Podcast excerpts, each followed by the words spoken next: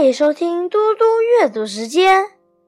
今天我要阅读的是《论语·谢问篇》第14。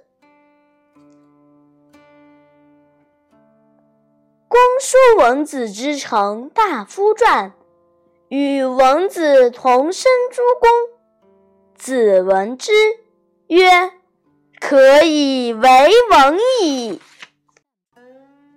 公叔文子的家常大夫传由文子推荐，和文子一样身为魏国的大夫。孔子听说了这件事，说：“凭这一点，公叔文子真可以谥号作文了。”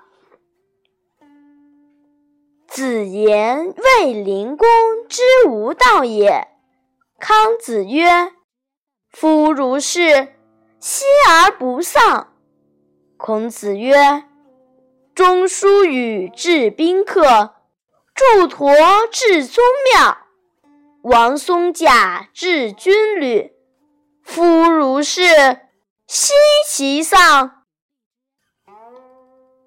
孔子谈到卫灵公的昏庸无道时，季康子说：“既然像他这样，为什么还没有亡国？”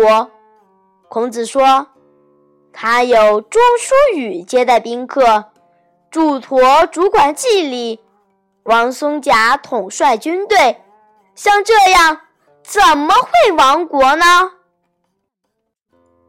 子曰：“其言之不作，则为之也难。”孔子说：“如果一个人说起话来大言不惭，那么要他做些实事一定很难。”